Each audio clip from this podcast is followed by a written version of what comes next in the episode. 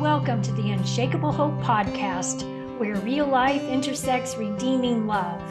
I'm Kelly Hall, and this is where we wrestle through faith questions such as How do I trust God's heart when his ways and delays are breaking mine?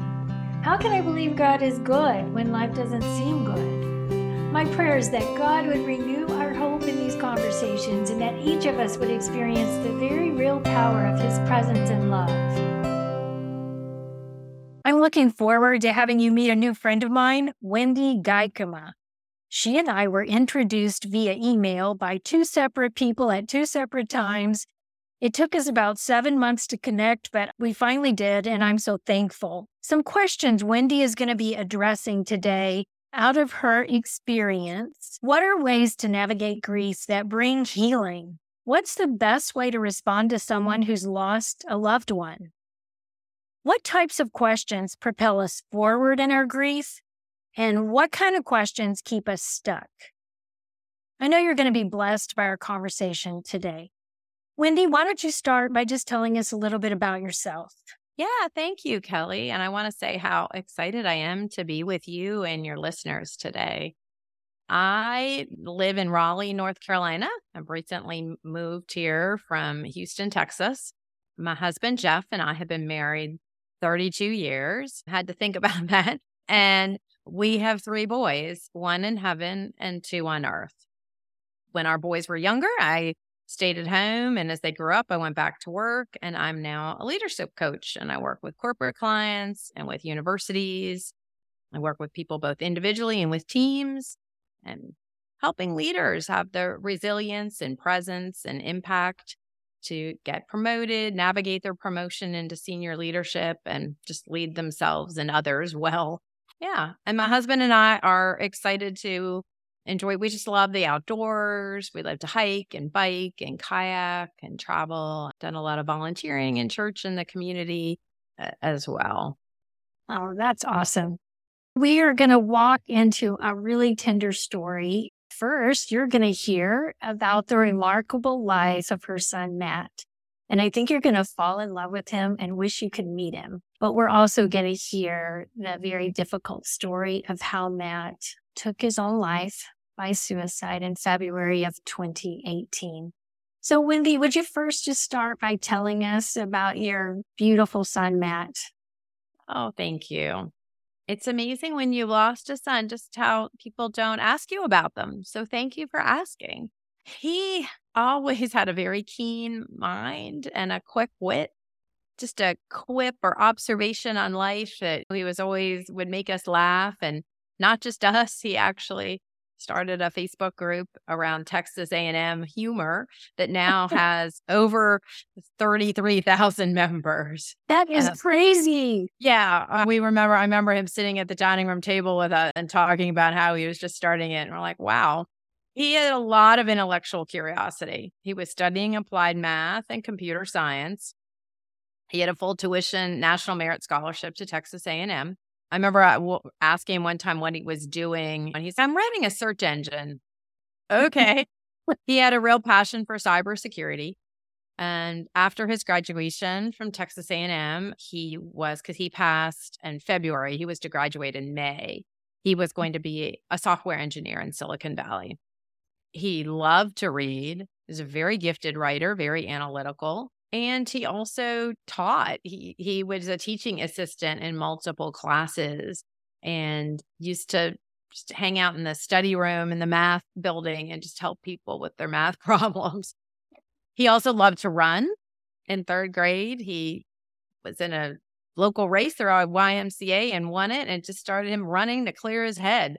He was varsity cross country all through high school at our big 6A high school. And he used to run along the bayous in Houston and just find peace in those long runs. And he loved dogs. we got our dog Apple because Matt begged us for a dog. And one day he asked me what my doctor's name was. And I was like, Dr. Miller? And then shortly after that, I get we get these calls on the home phone because back then we had a home phone.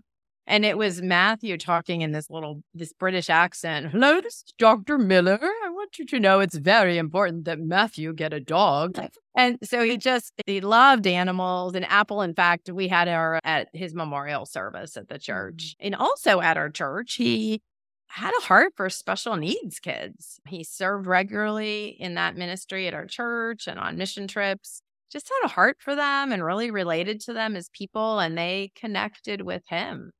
And Matt did, he did struggle with anxiety, but it had seemed like it was under control. Yeah. Well, I wonder if you could just take us back to that season, maybe the months before this happened. Yeah. Yeah, it was like uh, Christmas of 2017. We had gone away for a little bit to the Texas Hill Country with our three dogs and three boys. And we had kayaked and I know and hiked and played exploding kittens and just had a really sweet time as Emily. And then in the beginning of 2018, he was going back to Texas A&M mid-January. He wanted us to he and I to go to church just the special needs ministry to serve with Apple, who we had trained to be a therapy dog. And it was such a blessing to be there with him, though I had no idea it was the last time. I think in hindsight, he was saying goodbye to those kids. So we said goodbye to him the next day. He drove off and I never saw him again. And we really had no idea he was struggling. He had accepted a job offer. He was going to be graduating from Texas A&M with honors. He had so much ahead of him. And then on the morning of February 1st, 4th, we had gone so February 4th, we had gone to church and I got a call from his roommate uh, right after we got home saying that Matt was unresponsive. And Jeff and I got in the car to drive the hour and 20 minutes to College Station, where Texas A&M is, and we had no idea what was in store for us. It was re- so hard. And then on the way, I got a phone call, and it was the Texas A&M police, and they asked that we come to the police station. Mm. And I just knew they wouldn't tell me anything. But I knew if he was alive, we'd be going to the hospital or we'd be going to his apartment. We wouldn't be going to the police station. And oh, it was that was all in a moment. I had I just had a picture from the Lord and this sense. It wasn't audible, but it was just this still voice in my head. You're picking up a very heavy load. Mm. I'm with you and I want my glory to flow through you.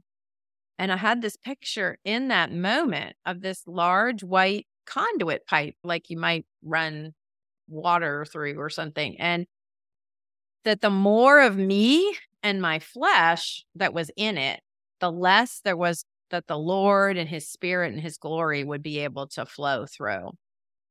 And I also had the sense that I was supposed to speak at Matt's service. And this was all like in a moment. And so that was a lot to take in. Yeah. And then we got to College Station and we heard the news that Matt was gone and that it appeared he had taken his life. And Kelly, this is the, this is like truly the worst day of our lives. We were able to call friends to be there and we're grateful they came. We started to piece the story together. His girlfriend was breaking up with him, which we didn't know. He seemed to have become despondent and took his life. Uh, and so obviously we're de- just devastated and it's surreal. And his girlfriend did come to the police station. She was very upset. Oh, this is my fault. And I mm. just knew in that moment I had a choice. I could forgive or I could really make the rest of her life miserable.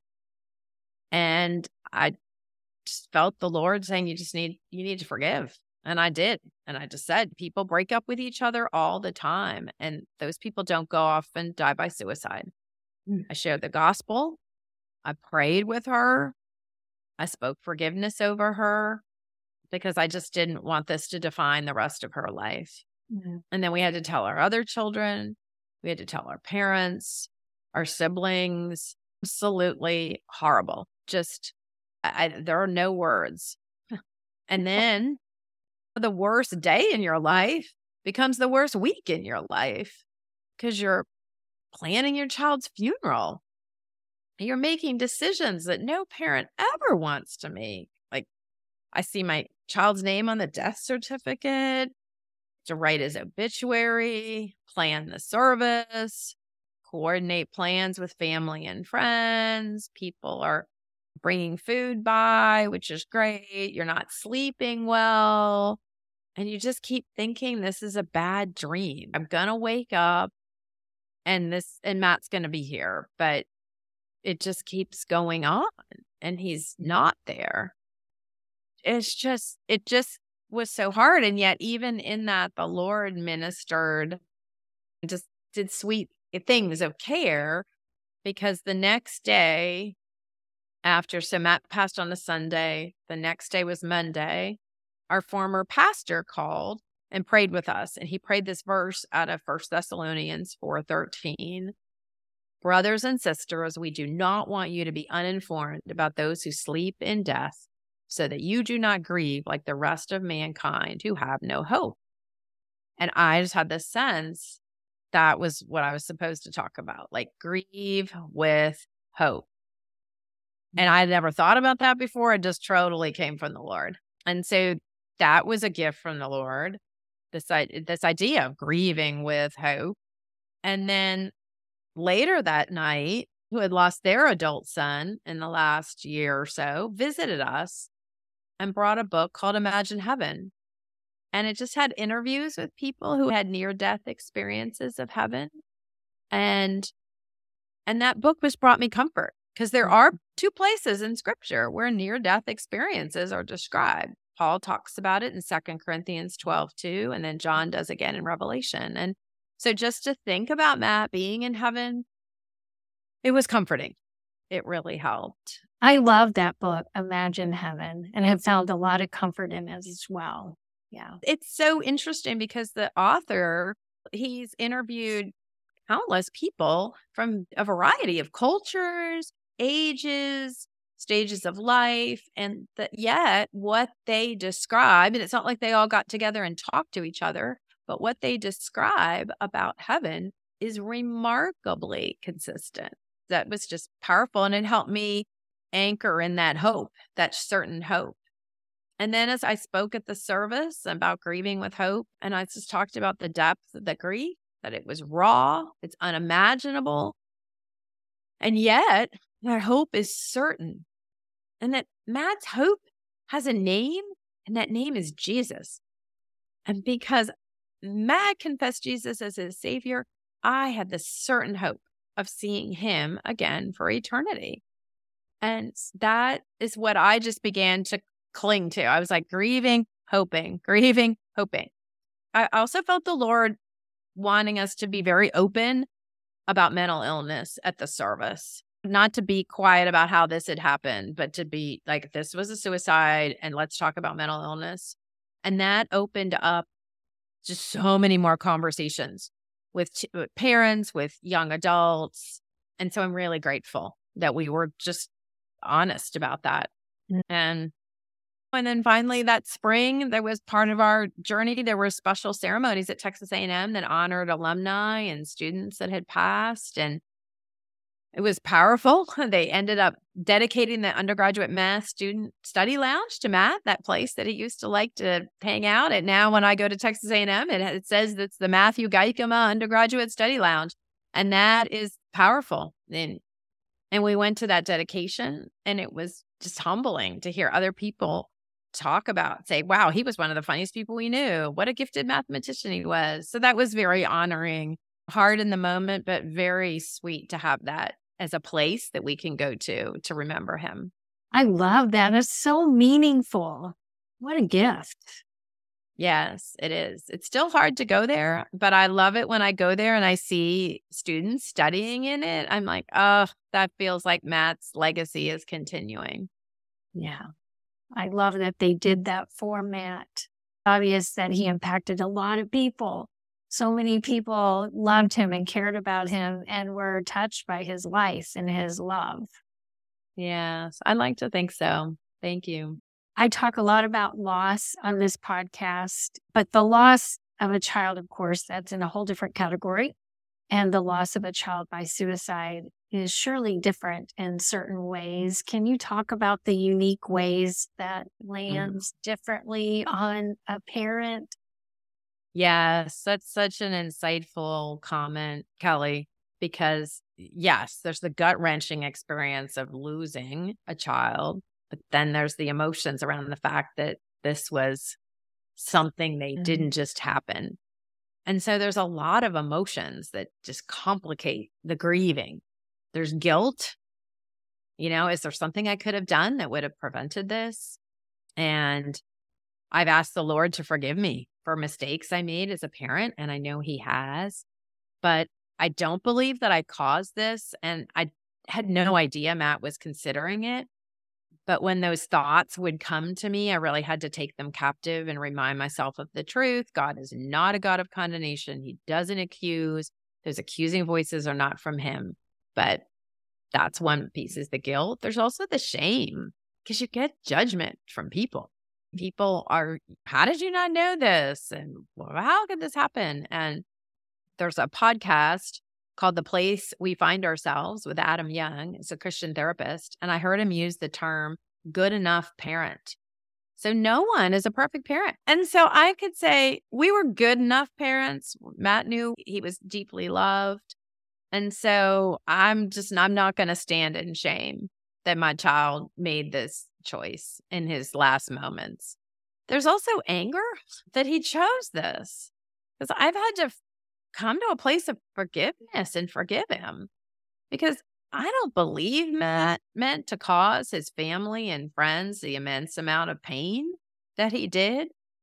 But suicide is like a an it's like a bomb goes off in your family and it's all this emotional shrapnel that just shows up in all sorts of places over a long period of time and it's really hard. And I don't think he knew that that would happen. And you also just have this why did they do this? And so you have to wrestle with that. And that's hard. And I have wrestled. I just come up with my own sense, which is we live in a fallen world. Things aren't the way God meant them to be. There are complex mental health issues. Matt was an adult, he had free will think he was under spiritual attack. And these things all come together. I just felt like I'm not going to keep digging at this any more than that. It's not figure outable. and you and I, as more neurotypical people sitting here today, we can't really understand the mind of someone struggling with a mental illness and contemplating suicide. And yeah. so just choosing to let go of why has been really helpful for me. And certainly for me, I've had to go to counseling and my family has as well. And that has been incredibly helpful with all these complicated pieces of grief mm. because it's just hard to work through on your own. Absolutely. Thanks for sharing all of that.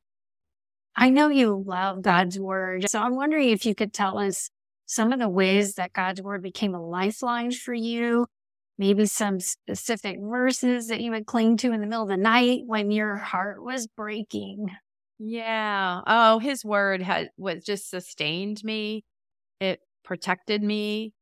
Psalm 40 mentions that his love and truth protect us. And I really did feel like he would bring verses, either something I had memorized that might be in the middle of the night. I would just hear a verse and I was like, oh, and that might be be strong and courageous. Deuteronomy 31 6. Be strong and courageous. Do not be afraid or terrified because of them, for the Lord your God goes with you. He will never leave you or forsake you. And so it's okay. All right, Lord, you're not going to leave me or forsake me. Sometimes those verses would come through a friend. Somebody would text me or they might call me. So I just get that word at just the time that I really needed. And sometimes five people would text me the same verse that day. And you're like, okay, I remember this that day. It was Lamentations 3 22 and 23. Because of the Lord's great love, we are not consumed, for his compassions never fail. They are mm. new every morning. Great is your faithfulness. Amen. And just to have that coming from multiple people in the same day, you're like, all right, Lord, thank you. I'm going to take that as coming from you. Another one, Psalm 27, 13 and 14.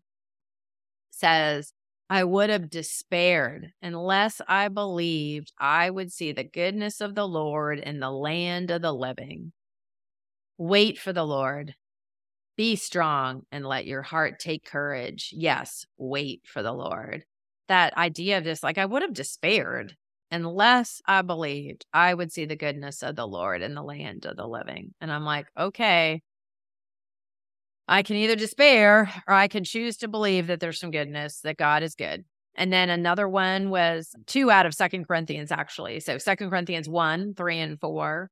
That's just talking about how God comforts us, but then that we can in turn be a comfort to others. Yeah. And that's praise be to the God and Father of our Lord Jesus Christ, the Father of compassion and the God of all comfort, who comforts us in all our trouble so that we can comfort those in any trouble with the comfort we ourselves receive from God. Even as I minister to other families who sadly find themselves in similar situations, God has brought me comfort. He brought me comfort in those early days. He still does. Yeah. And finally, another one is Second Corinthians 4 17 18. For our light and momentary troubles are achieving for us an eternal glory that far outweighs them all. So we fix our eyes not on what is seen, but what is unseen. Since what is seen is temporary, but what is unseen is eternal. Mm-hmm. And so I just would remind myself, like, okay, I do not feel light and momentary troubles, Lord. I'm just be honest but I'm going to fix my eyes on you. I'm going to fix my eyes on this hope, this certain hope I have on being with Matt for eternity, because that is truly what's eternal. Mm-hmm. I would literally just speak the verse over me and preach it to myself. And I would say these verses out loud. Yes, Lord, I am choosing to believe that you are going to bring me comfort. I am choosing to believe that your compassions never fail. And I just say them to myself and out mm. loud. That is so powerful. I know as a leadership coach, you talk a lot about how to transform your mind with what you think. And it sounds like that's what you were doing with God's word. You were declaring it out loud and you were hanging on by faith to every word that God had spoken to you. I love the psalm. I love them all. But Psalm 27 is one I have stood up in my living room and declared out loud. I would have despaired if I hadn't known I was going to see your goodness. So, God, I'm going to wait right here. And I know I will see your goodness somehow right now in this place of darkness and pain. I know I will. I love that. And I think that I also think we ward off the enemy. I am choosing to believe you I'm Lord, I'm choosing to believe your word. I'm choosing to believe you are good. I'm going to be grateful. And that doesn't give a place of spiritual weakness for the enemy to go sow seeds of doubt in us. No, I'm believing in the Lord. Yeah. Yeah. What about your other kids? How did they walk through this season? And how did y'all as a family walk through this? That's a great question. It's been really hard we think about as a parent losing a child and how difficult that is. But to lose a sibling to suicide is really hard. And it's been a struggle. I think they have struggled in different ways how to cope. What does this mean for me? And sometimes leaned into the Lord and and that's the path that they're on in different ways. They've gone to grief groups and done counseling. And I think that has helped them as well. Because again, it's hard to heal yeah. from this kind of trauma just on your own. And so it's really helpful to have good Christian counseling.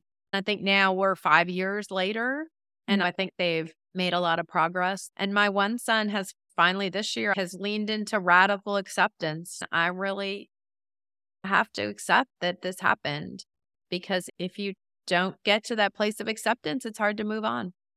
You and your husband cultivated an atmosphere of authentic communication. You allowed people to just walk through it at their own pace in honest and authentic ways. You didn't put timelines on them.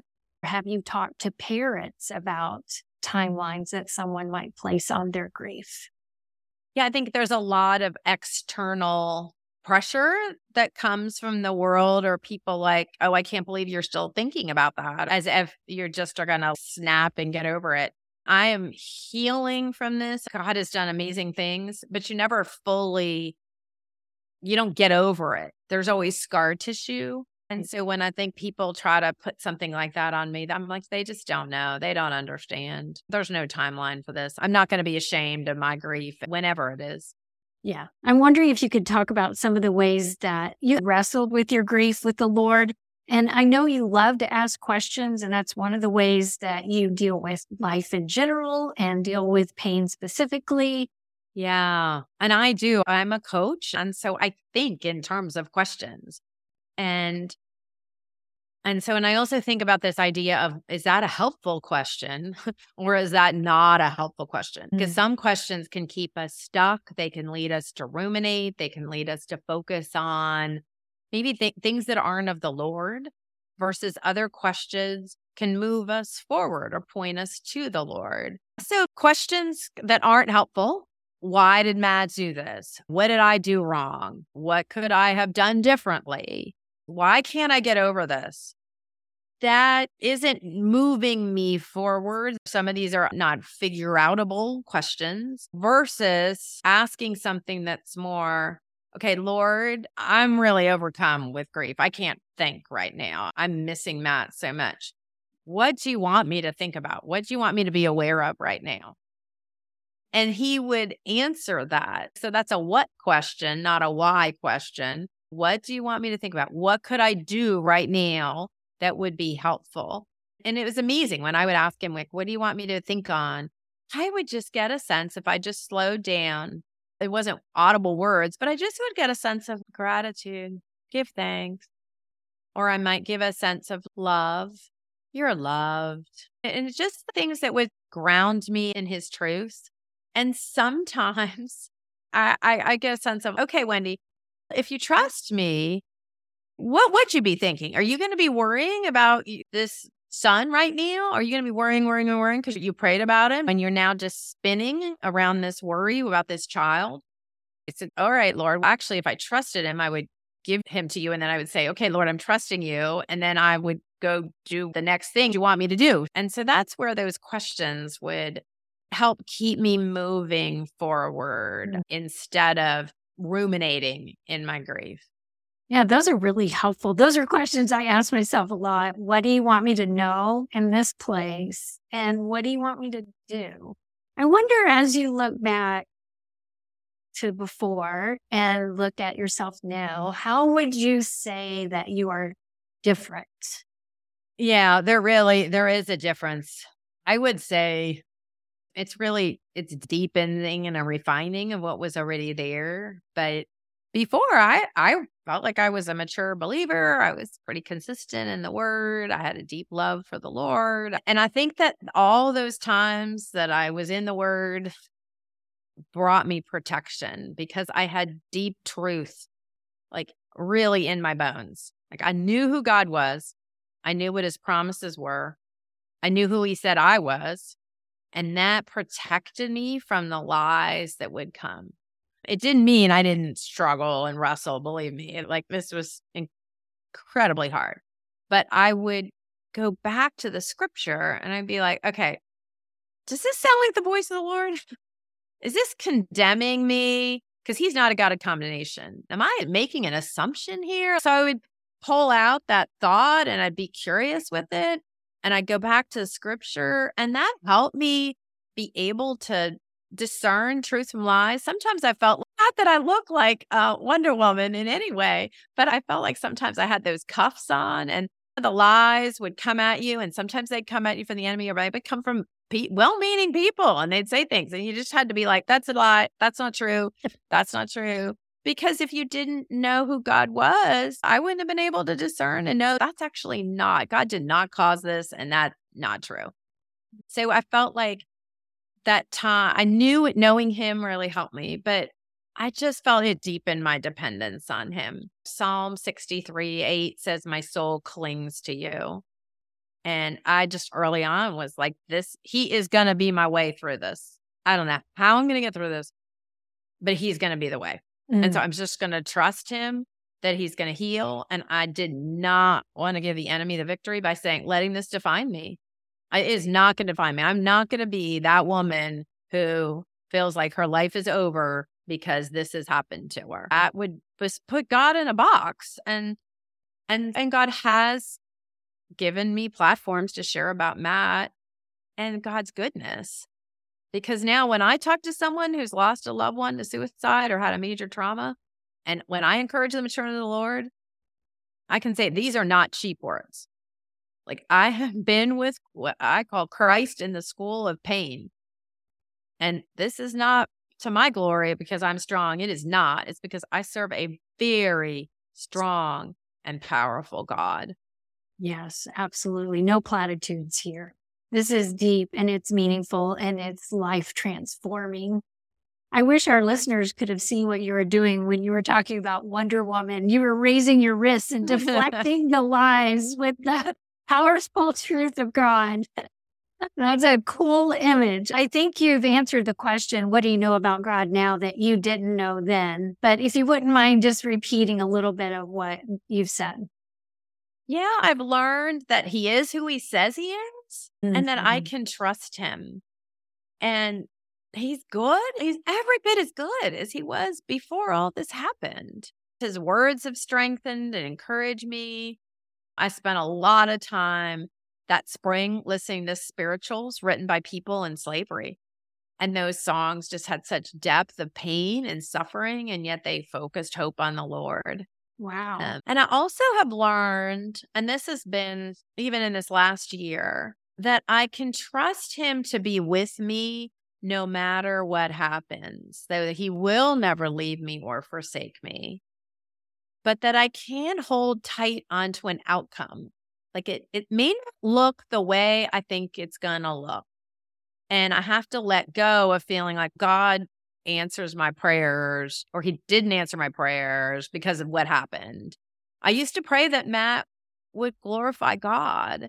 And Kelly, I really wouldn't have chosen this as a way for Matt to glorify God. God answered that prayer. He just didn't answer it in a way I wanted. So I have to let go of the outcome looking a certain way and just trust that no matter what happens, He is with me.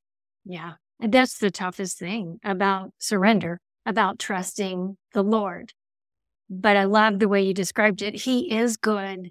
And our just our heart breaks and the really difficult, unexplainable things that happen in our life don't diminish God's goodness. He remains the same, even when our circumstances are breaking our hearts. It's true. And you have to decide in those times am I going to believe who he says he is? Yeah. Or am I going to trust my feelings? Am I going to trust my pain? Am I going to, what am I going to, my circumstances? What's going to be my truth here? Yeah.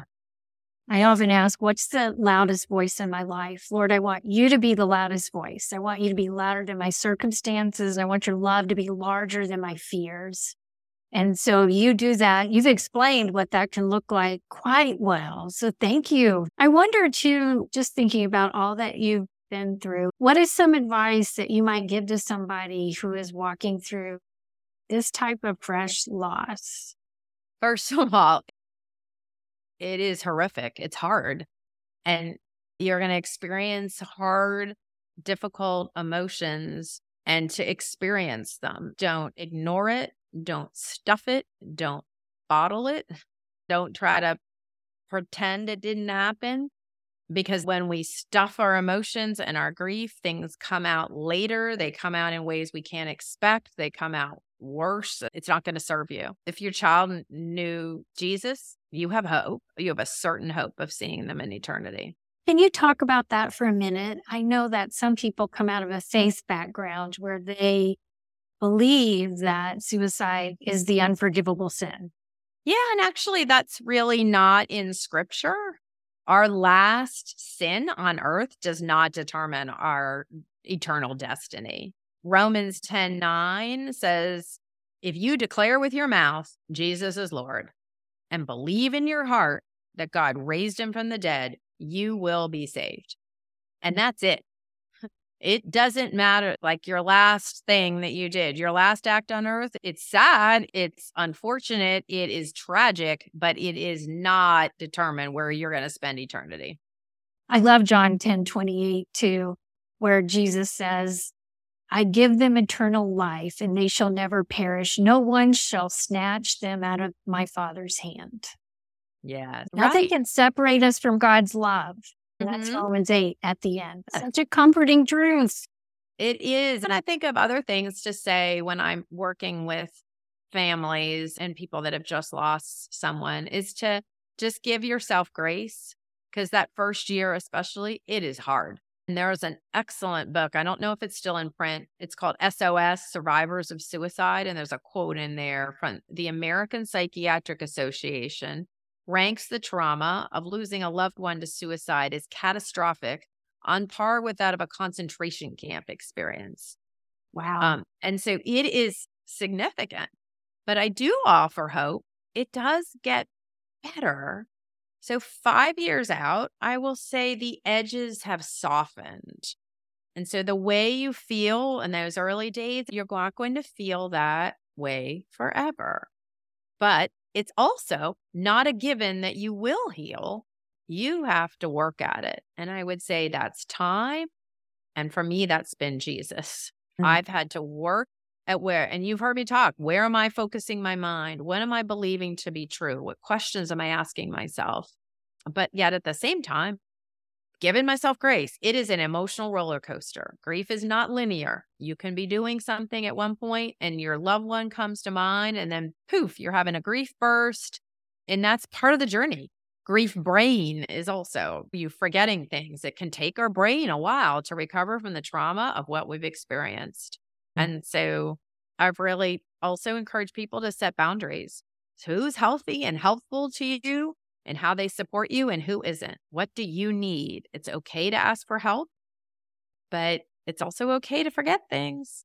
And there are no rules on how to navigate this. So you've got to figure out what you need in that moment and speak it. Yes. Thanks for pouring out all that grace. Give yourself the freedom to grieve. Mm. So maybe you could just talk about a few things that were the most helpful things that people said or mm. did for you and maybe just mention a tiny bit about what wasn't so helpful. I'm in a couple of groups with other moms that have lost children, and this is a topic of conversation. You have a memorial service, and then people are back to like business as usual, and people are uncomfortable talking to someone that has lost a child. And so I'd say the first thing is to just to acknowledge it. Our missions pastor used to say Jesus moved in the direction of people in need. So we're called to do that. And so when it comes to grieving people, this is actually more simple than we realize. I heard about Matt. I'm so sorry. I'm sorry to hear that. I'm praying for you. I like to ask, How are you today? Because when people would ask me, How are you? I'm like, that is so overwhelming. I'm horrible. This has been the worst thing that's ever happened in my life. But I if somebody said, "How are you today?" I could focus on that. Mm. so the most helpful things were people that thought through our needs and they just did stuff. They brought us food, they brought us cases of water, they brought us boxes of tissues or toilet paper. A friend grocery shop for me because it was so triggering. I'd go to the store, I'd see Matt's favorite foods. And then would I just couldn't finish my shopping. They sent scriptures. They said they were praying. They remembered key dates. They hugged me, listened to me, took me out to lunch. My my family did this as well. But I would say is if you hold back from saying something because you don't know what to say or you're afraid of making me sad, you have missed an opportunity to serve and help someone in need. When people don't say anything, you're not ministering to anyone. This is all, this is about your discomfort at that point. And it is awkward if I'm talking to you at church and you know I've lost a child and you don't say anything. And it's like, you don't have the power to make me feel sad. Like, I'm thinking about my kid anyway. So it's not like suddenly you're going to say, Oh, I'm sorry about that. I'm going to be like, Oh, wow, I forgot I lost him. It's not going to happen. I'm already aware of it. I'd like to talk about him or just to be acknowledged that this has happened. And in terms of what not to do, I'd say don't offer bad theology. I've had well meaning believers say, oh, God just wanted Matt in heaven. No, actually, God allowed this. He didn't cause it. Uh, oh, Matt's an angel now. Seriously? That's not in scripture. That another thing is do not ask questions about how it happened. Do not ask questions about if we saw it coming. This is more to satisfy your curiosity, but it's not a blessing to someone. And if you think I want to go through and explain to you how this happened and what he did, I don't. Trust me. And I I love uh, Brene Brown says very rarely does the most empathetic statement begin with at least. So when you say to me at least, I had one person say at least you have two more kids. Oh dear. Oh, really? That's supposed to make me feel better. Now I'm going to give you grace and say, hey, you're trying to say something. You're trying to, you're doing the best you can. I didn't say anything. I was just like, but that didn't help me. no, it doesn't help. It just minimizes what you're going through. I had people use at least statements to us when our girls were diagnosed with being profoundly deaf or when they were sick. And uh, it's not helpful at all. No. But I did exactly what you did. I always offered grace. I knew they were well meaning. I'm not going to hold this against them. They don't right. know what to say. It's okay. I'm going to forgive them and move on. I'm wondering if there's anything that you have done or your family has done to honor Matt and if that's helped you with the grief. I would say this is another area where you have to give yourself grace. There is no right way to honor someone. And I've been in conversations with people, and some families have done some big, grandiose thing, and you can feel very like, oh, we didn't do that, but it's okay. There's no one right way to do this. And certainly that first year, then when you get to what I call the heaven date, there's something to be said for just getting through it. It's yes. 24 hours, the day passes, you feel some pressure to do something amazing or honoring, and I just let that go. But what I try to do on heaven dates and birthdays is to lean into that grief, but also gratitude and hope. Mm-hmm. So I'm going to feel the grief, but I want to be grateful that Matt was in our lives and I have certain hope of seeing him again.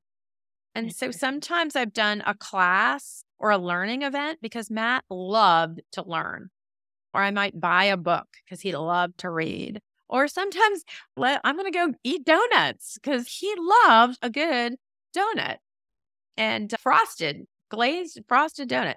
And sometimes we've just connected as a family and done something together as a family, depending on what my family wants to do. We did give a donation to a ministry for special needs children in Nicaragua because one of my other sons and I had taken a mission trip there and we had served. And we just felt that was honoring to Matt because that was a population that he really had a special connection to. So, again, no one right way. I just ask the Lord every year, what is it? And sometimes I'll put a social a post on social media because I want to give glory to the fact that God is giving me this hope mm-hmm. that my mm-hmm. life is not defined by what happened to Matt and we're honoring and remembering him, but God is still good. Yeah. Yeah, those are beautiful ideas.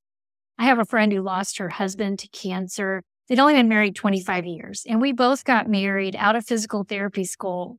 But one of the things that they did to honor Rick, and it was beautiful, it, he was very involved in their church and with the youth group. So they painted his favorite verse on a wall in the youth room and they made it a prayer wall so people could write their prayer requests and then if you came along and you prayed, then you would move the prayer request to the other side of the wall. So that was so special. It's still ah. there. And every time she sees it, it's just a way to remember that her husband is being honored in the ways he would have loved the most. So his favorite verse was Romans 12 to be transformed by the renewing of your mind, which is mm-hmm. exactly what you've been talking about as well. Yes. I love, oh, I love what they did for him. Yeah. That, that, how honoring. And yes, that is a great verse. I lean into that often. Yeah. I'm wondering if there are any other verses that come to mind that you want to leave us with or any thoughts. Any thoughts? I think that certainly this is the this kind of event is the sort of thing you pray no parent ever wants to go through it. I even said in the service, this is the club you never wanted to be part of. And yet, I would never choose to go through it, but I have gotten to know the Lord at a deeper level. And I have actually experienced more peace because now I know that I can trust Him to be with me no matter what. And again, I wish it hadn't happened this way, but I just feel like I've fallen more in love with Him through this journey than I was before. Thanks for sharing that. Wende, I so appreciate you being willing to just walk into these deep waters with us to tell your story, to tell Matt's story. It's been a precious time. Thank you. I just appreciate the conversation and I appreciate what you're doing for your listeners through this and other conversations like this. So thank you. Thanks, Wende. I hope to see you again soon. Thanks for listening to the Unshakable Hope podcast. If you enjoyed today's episode, please subscribe and leave a review. To continue the conversation and for free resources, be sure to visit me at kellyhall.org. Thanks so much.